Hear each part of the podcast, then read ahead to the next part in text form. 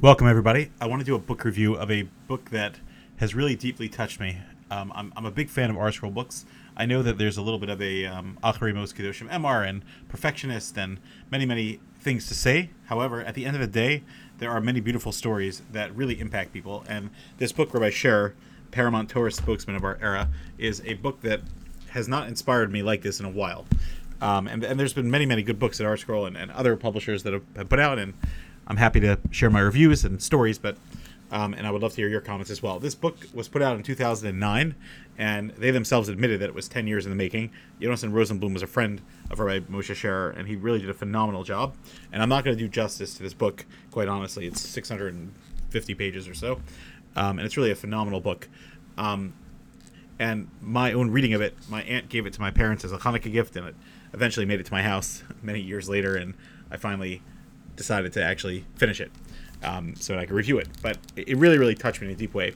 So a couple of points before we start. I'm going to share about 20 very quick vignettes. Um, and I really highly recommend this book. It's especially for someone that's trying to get involved with Tzarchei Tzibur, who's trying to get their head on straight as far as how to help Klal Yisrael. Because Roy spent literally his entire life just working for Klal Yisrael in such a phenomenal way. Um, and so I wanted to share a couple of thoughts. The first one is like um, Rabbi um, Herman Naftali Neuberger of Ner Yisrael shared, and they were very, very close friends, and they really did phenomenal things together. I would love to see a book about Roy Herman Naftali Neuberger, but the problem is exactly what he said. What what will be the challenge in writing this book as well?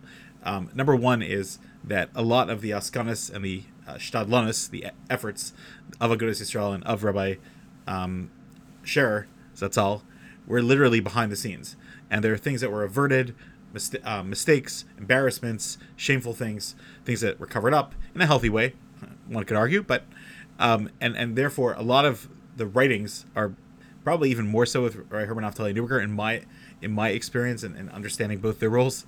Um, so it would be hard to write a book like that, and it's also dangerous because you can't throw anyone under the bus, and a lot of it is Torah Peh. But what I what I really really commend Rabbi uh, Rosenblum for doing is something that he's very good at, uh, it's a thought provoking book. It's profound. It really, really got me thinking about Tzarchei Tzibur. And he himself says that his intention is there should be a handbook for people who are thinking about being more involved in the Kehillah. And I really, really commend him for that. And I was very, very deeply moved in that way as well. And I hope that I'll be able to make some contributions based on what I learned. Of course, our family always comes first. And once we do that, then there's other things to do. And I'll tell you something very interesting that my Rebbe Rav Shraga Neuberger said um, on last Motzei Shabbos. There was a um, get together at Rabbi Aaron Lopiansky's um, home in Silver Spring, and he said that Vishinantam Vanecha, Chazal tell us Talmidim, that we, we have a chiv to teach our Talmidim. These are our children. And he said that his wife constantly reminds him that it also refers to your own children. And that a person obviously has to think about his own kids. And, and we'll talk a little bit about Raishar's perspective on that as well, um, about his contribution to his children and his family, etc., etc. Um, really, really some phenomenal uh, stories here. So I want to start off with um, a couple of preambles, but kind of jump dive right into the story. So, since Roy Sherer was a master orator, he was always collecting vignettes of quotes and brilliant things to say. And he had these little papers he would write quotations on, and his children would often find these quotations. And one of his quotes was a very famous line of Benjamin Franklin, which is very, very classic of him to quote. Of course, he was a tremendous Talmud Chacham, and we'll see that soon, but he also was very worldly. And if you want to be remembered after you die, either write something worth reading or do something worth writing. And that's really a phenomenal lesson in life just by itself. Um, there's a phenomenal story um, about him that he himself almost got a insurance policy for his life. Um, and then he read a story about Rameir Shapiro, the founder of Daf Yomi, that he had gotten a, insurance policy, and he basically had said uh, Rameir Shapiro had, had so much debt for Chachmei Lublin Yeshiva that he basically said the only way he could possibly pay it off, he had a ten thousand dollar plan in the 30s, which was worth you know hundreds of thousands uh, in today's currency. He said it looks like the only way he could save the yeshiva is by dying, and Rasher said that after he read that story, he said, "I will not get an insurance policy," which originally Aguda was pushing him for it because he was or he himself thought would be beneficial because he was rule he was running two to three CEO jobs for the Aguda, and he thought that if he would die, he would need to be replaced by two or three people, which makes a lot of sense. Um, and he said that since I have an obligation to my wife and certainly to my children to be there for them, I don't want to ever have a situation where I think about my death, and so therefore the bonus Shalom just has to keep me alive.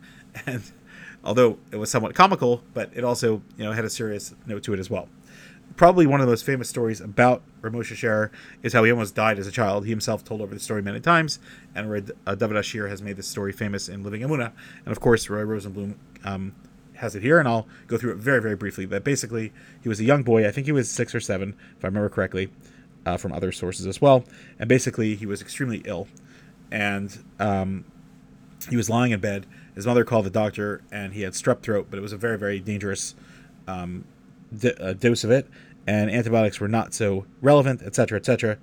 And his mother was very, very concerned for his well-being, and it turned into rheumatic fever, and it was going to cause uh, permanent. It, it, it could have easily turned into much worse things, causing permanent heart damage and even death. And the doctor explained all this to Mrs. Sherer. So he prescribed a very expensive medication, but he told the the very anxious uh, mother of Rabbi Sherer that it was extremely expensive. So she finally gathered all the money that she can from all of her savings, everything she could find in the house, and she didn't even have enough money to pay for the, for the medicine. But she rushed to the pharmacy to plead for her son's life, and the owner was not there, so she begged the assistant, "Please fill the prescription, and I'll pay you whatever I can." And the young man was very moved, and so he took the money and helped this frantic mother, and agreed to prepare the medicine in exchange for all the money that she had given. And it's fine. So, after filling the prescription, the pharmacist's assistant handed her the medicine, and she ran home. And since she was trying to give her son this medicine, her her Maishla, who was sick, she tripped over the curve, and she watched in horror as a bottle flew from her hand and landed with a distinctive tinkle of breaking glass. which you know, prescriptions back then in the 20s and 30s and 40s were glass, glass beakers.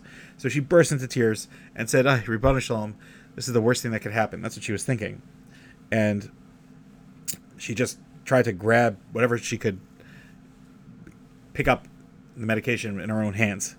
And she realized that this was not a possibility. There was no medicine to give him anymore. And so at this moment, it's very bleak, and she's thinking that her son's going to die. She rushes back to the pharmacy, still carrying the bag with a broken bottle inside. And she just says, I'm going to do anything. I'll take out a loan. I'll pay you back, etc. And the store owner had returned in this time. And she listened to, he listened to Mrs. Sherer's sobs. And um, she offered to clean the to clean the store, whatever whatever whatever you whatever I could do. So the pharmacist went to the back to refill the prescription. Then he came back and he said, "Oh my goodness, there's an angel watching over your son." What do you mean? From the smell of the medicine absorbed in the bag, I realized that unfortunately he didn't fill, the prescription properly. He gave you the wrong one. Talk about a lawsuit of nowadays, but back then it wasn't a possibility. Had you had you given your son that medicine, he would have died. Now I'm going to fill the right medicine, and of course that's that's included and that's free. So the point is, Rashara would say that many times in life we think all is bleak, and we think this is the end. And ay, Ribbon Shalom, how could you do this to me? This is the worst thing in the world. But really, this is the best thing in the world. It was literally saving his life. And when you're brought up with a mother who constantly reminds you of that story, and you're brought up with that experience, it makes a deep, deep impact on a person. The um, Ramosha Sherer, unfortunately, uh, like many boys growing up in the 20s, uh, went to public school, and he went to Hebrew school um, his parents gave him the best education they could, but um, he himself had told over a story that he once that basically the rabbi, quote unquote, that taught him was basically not religious, and he was the only boy who was Shomer Shabbos that came out of this home. And remember, this was not uncommon for the early 20s in America. In fact, he even told over a story that in the 50s, a letter criticizing a Agudas Yisrael arrived. And Rishara recognized one of the um, signatories was actually his Talmud Torah Rebbe. So he called the man and asked to meet him in a restaurant. And when he arrived, he was heartbroken to see this Rebbe was eating without a yarmulke. So he said, "Now I understand why none of my classmates remain from," which is really really tragic. Um, there, there, there's so much to say about what Reishar did for Torah Masorach and Chatzmai and the Jewish education scene. scene.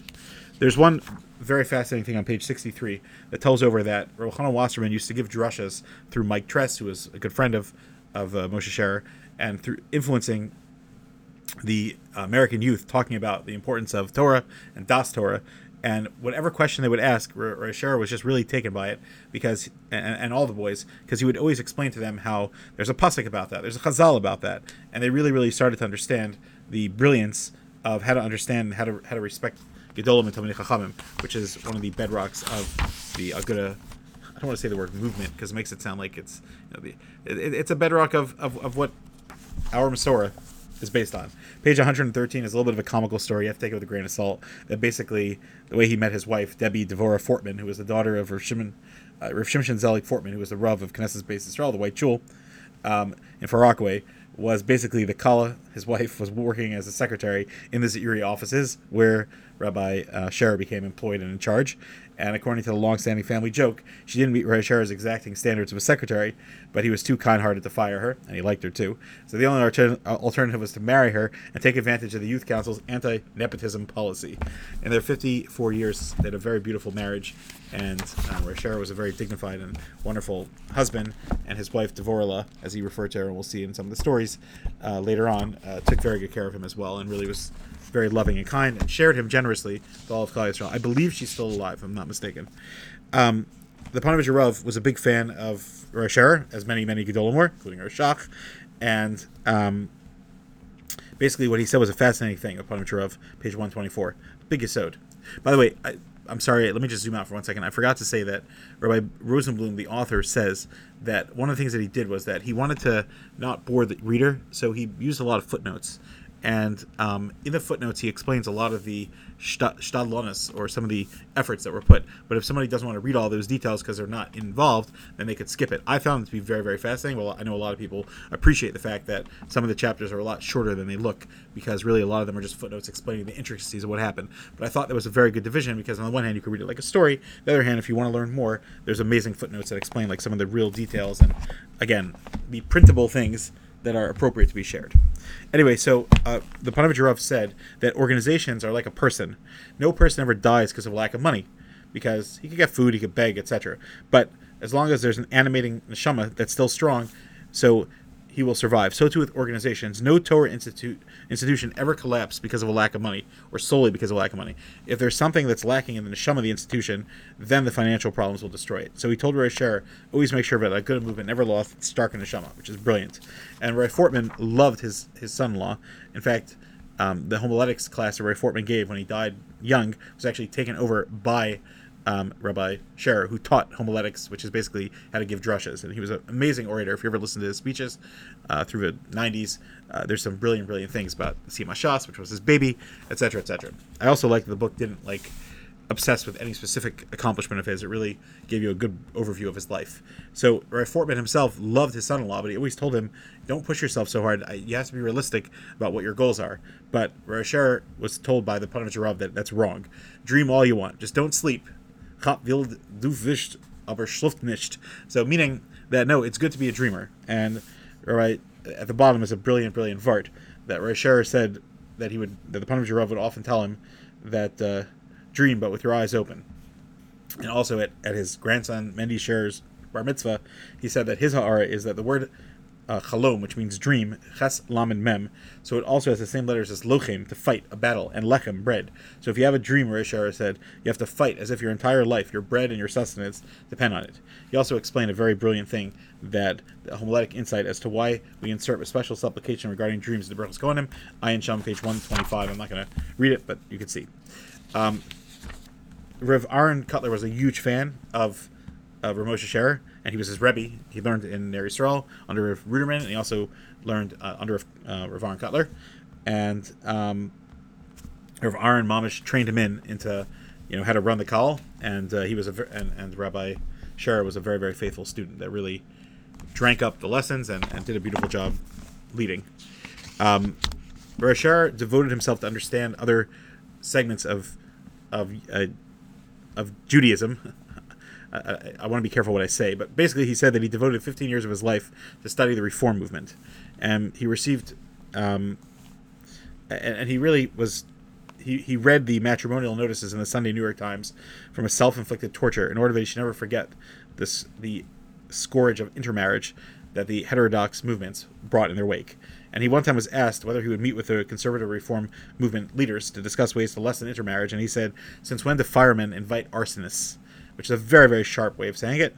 Um, he once even called a rabbi who was advertising his availability to officiate an intermarriage in, New, in the New York Post, and he just had a, had a lengthy conversation about his fees and his qualifications about what made him a um, a rabbi. One thing I want to say, it's very very fascinating. This is on page 142, Odd Memory. Uh, that this is from uh, March 6, 1973. He took phenomenal, copious notes on everything he did, and I think that's a lost art of just literally like his.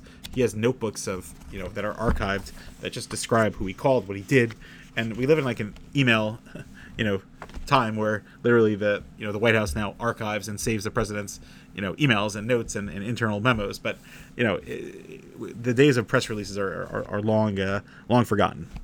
Anyway, um, there's a very famous story that is not surprising that basically um, Recher was just at wit's end with um, with that Agudas Yisrael movement. It just wasn't it wasn't working and wasn't working for his family, and he was about to resign. And obviously, we know the end of the story is that he didn't. But he told over that um, what happened was he wrote his resignation letter and he sent it to the board and he sent it to Rav Kotler.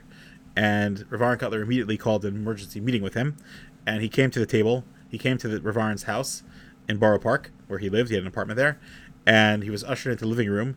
And Rebbetzin Kotler was there, and she was sobbing and she looked at Rashar through her tears, and she said, "I read your letter, but you wrote the Rosh Shiva, meaning Rav Aharon. Ay, how could you do this to him?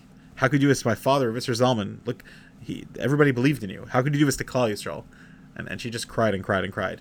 After a few minutes, Rav came out of the room, and he motioned for Cher to come over to the table. And before Rav Aharon could even start, he said, Rosh Shiva, I'm sorry, I made a mistake. Could I take back my resignation letter? So that, that was Ray Rasher's last attempt to resign from Agudas Yisrael. Listen to this. He told over at a the Sudas Hoda that he had many years later after his open heart surgery that the reason that he's where he is, that he's dedicated his life to Tzarchi Tzibor, are because of his mother and Rebbetzin Kotler. He also said this over at a Beis Yaakov to a mayor dinner, which is a beautiful thing that these the tears of his mother and Rebbetzin Kotler, Rebbetzin Chana Perel Kotler, who was Rav Isser Zalman daughter, kept him in, in a life of Tzarchi Tzibor. But the bottom line is that it was a very, very hard job. Um, Rav David, uh, Chaim David Zwiebel, Shlita, should have a lot of hatzlacha in what he does. So he always told over that when Roy Bloom offered him the job, he was told, "You're not going to make money. I mean, you'll you know you'll get some money, but you're not you're not going to make the same money that you would make as a lawyer. But harachaman hu senu b'chavod. You'll get lots of honor. that's that's the parnasa you'll get." Um, anyway, well, you know, I think that many people would scrutinize if people did get paid a large amount, and there's what to say about that because the things that Ramosha Sherrick did definitely deserved a very high salary. But anyway, um, yeah. So I, I brought down the um, that story about the uh, insurance policy is on page 153. If you want to see it inside, very very fascinating story. Okay, I told you I have a lot of things to share, so let us keep moving. Um, I'm going to skip a couple, but I want to just get to a couple of really really fascinating things. Um, this is amazing. Um, Rav Hutner told him that even though you try hard and a lot of times it doesn't work, you're hishtadlus, but listen to Rav Yisrael Salanter's three rules of work. Nicht bais veren, don't get angry. Nicht farmaten veren, don't get tired. Und nicht velen oisfiren, and don't be obsessed with prevailing. Sometimes it doesn't work, but you just do your hishtadlus. And I think that's brilliant in everything that we do. don't get angry, don't get tired and don't be obsessed with prevailing because you have to do your part. And I think that's a good yisod for, for many things in life. Um, I love Rasher's rules of, of speech, page 348. Preparing a good speech is like baking a cake, it requires lots of shortening. Another one, never forget the three B's be brief, be sincere, be seated the most important B. Uh, number three, another one is learn from the shochet chalif, the knife. The shorter the chalif, the less chances of pekima, a nick that makes it unfit, mistakes. And the last one, a good speech is like drilling for oil. If you don't strike in the first five minutes, stop. Boring. I can't stress that one enough.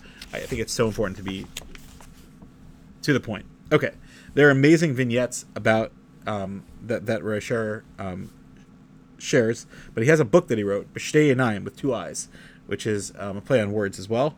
Um, but it's really a phenomenal uh, Vertlach, and, you see he was a tremendous Talmud Chacham as well. There's a story that he tells over on page 351 that he was standing on the Straus Square in Lower East Side um, in the midst of a demonstration on behalf of Shabbos, and he was approached by an elderly gentleman who said, "Oh, whose funeral is it?" At first, Rasher was bemused by his assumption, but then he actually said, "No, there is a funeral here," and he, he talked about, you know, the the catastrophe and the the state of Klal Yisrael, etc. Okay, a um, couple of other stories I want to quote over here. Here we are, page 570. Um, this is a phenomenal story that basically um, Rashara was very, very fond of just helping people and supporting them. So he went to a wedding in Toronto and he noticed that one of the friends of the chassan was undergoing some type of intense therapy. So he introduced himself and he and this boy, and by the way, he he the boy and his family gave permission to print this story. His name was Eli Werther. He was learning in Long Beach Yeshiva, and he was undergoing radiation for Hodgkin's disease in Milwaukee. And I happen to know the family as well. Wonderful people. They've been through a lot of tsars, but wonderful, wonderful people. And Rashara told him that don't worry, you're going to be okay. I went through intense chemotherapy for lymphoma, well past age 70, and Baruch Hashem, I'm okay. Rashara wrote down his Hebrew name and made him two prom- made him promise two things. Number one, invite me to your wedding, and number two, remember how healthy and robust I am, and don't ever give up. I battled a similar thing. And he hugged him and said goodbye. Next, Erev Pesach and Erev Shavuos, Eli got a call in Milwaukee from Rashar who had tracked him down, which we'll talk about in a second. And anyway, so listen to this. Unfortunately, Rashar did not make it to this boy's wedding, but Rav Shimshi Shar, Rabbi son, spoke in Los Angeles at the Agudas Yisrael Shabbos Chizik. And right after his father passed away in 1999, he told over the story about his kiss that he gave to, to Eli Werther.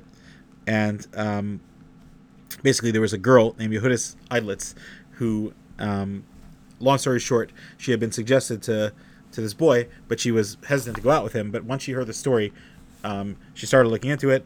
And long story short, Yerucham Peter the Mashgiach um, um, of of Long Beach Yeshiva made the shidduch, etc., etc. And on Rashara's first yahrzeit, they got engaged two weeks after his first yahrzeit. Um, anyway, Ayin Sham, page 470 and 471, phenomenal story. And um, and basically, um, Rabbi Sher's grandson ended up knowing them as well. But it's a phenomenal story how he gave him hope and he literally, you know, helped this boy move forward in life, despite what he was, what he went through. Um, this is a very very fascinating story as well. Um, here it is. Yeah, Rabbi Sher basically put in effort for anyone. Um, so one time he um, the Agudas Yisrael offices were first located in 5 Beekman Street. Rashara would knock on the door of the building superintendent, who was a um, immigrant uh, from South America who took care of the building, and he would thank him for what he did. And finally, one day he walked in and he saw the man was very depressed. So he asked him, "What's going on?" He said, "Oh, being, me and my family are being deported."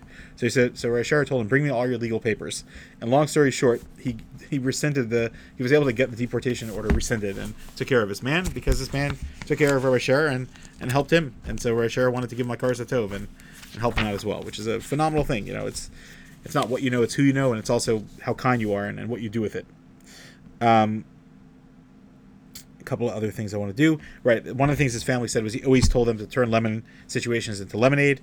That was a huge thing, and um, he also made sure to look into all the shidduchim of his daughters and children, and to meet this boy if he was able to. Um, and also he felt really bad that one time he actually just was not able to be home, and that was the boy Elkie, actually his daughter, married Moshe Yaakov uh, Goldschmidt, but and he felt really bad about it. But then he finally found in Tziv in Ha'amek Davar, Parshas Chayesara, that says that Avraham Avinu sent Eliezer to find a spouse for Yitzchak. Where was Avraham? Why couldn't he go? Because he was busy healing the sick, helping other people, and so therefore um, he kind of um, gave himself a little bit of comfort.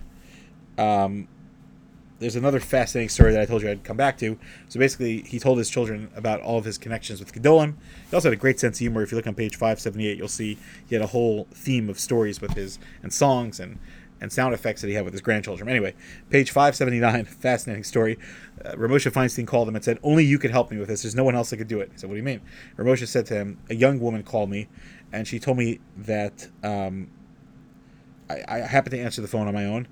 Um, and she said that she's orphaned of her father many years ago, and she had recently lost her mother, and I was crying with her, and I felt bad for her, and she told me she's getting married, and um, and and it would be an honor for Ramosha to come. Ramosha agreed, despite this is the end of his life, and then somehow in the conversation ended, and he didn't end up getting the the uh, the information in the hall.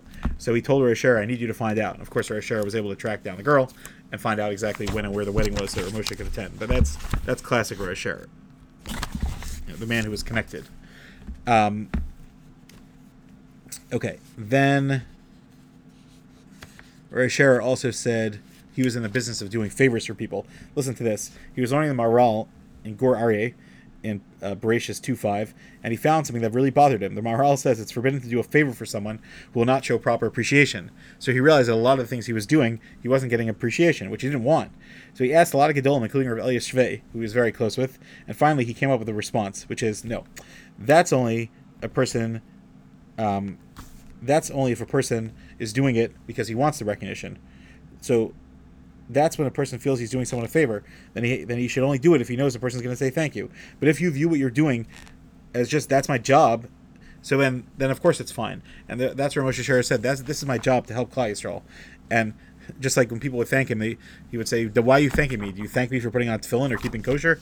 That's my job. Ribono Shel Olam wants me to do my job."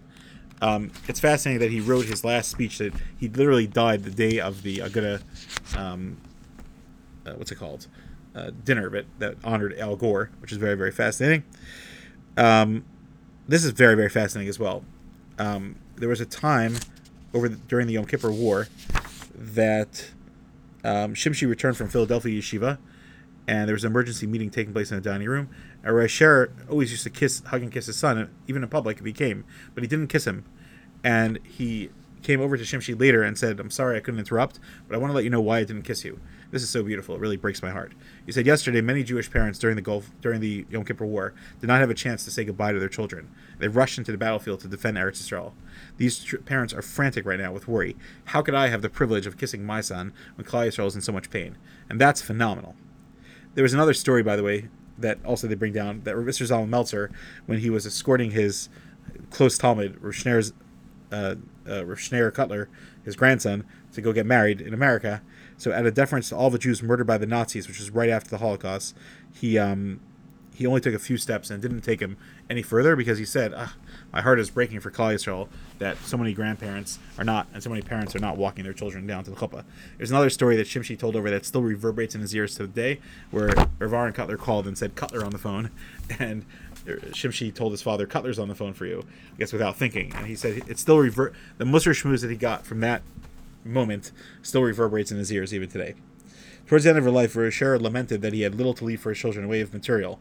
And this is on page 595. The Satmar uh, Rebbe, actually, Rav Tobam, told um, his Rev uh, Moshe Sher's grandson that your father-in-law is the greatest uh, sorry son-in-law he told him your father-in-law is the greatest bali tzedakah of our generation because he could have been a multimillionaire he's a brilliant businessman but the children all said that abba you gave us the best thing in the entire world um, when he started having his final illness which was um, his cancer that came back so um, the, the last 10 years of his life he needed open heart surgery and his wife was in the hospital with him and she was very very scared so he told her, "Don't worry, Dvorla." First of all, he told the doctor, "Please be honest with her, but be as be as um, optimistic as possible." But he told her, "Don't worry. You remember the my mother's uh, fleshla bottle of medicine? Don't worry." That didn't comfort her. So finally, he said, "You don't understand. The surgeon said that my prognosis for the open heart surgery is amazing. He said I'll be ten years younger. Do you understand? I have ten more years to give Yisrael.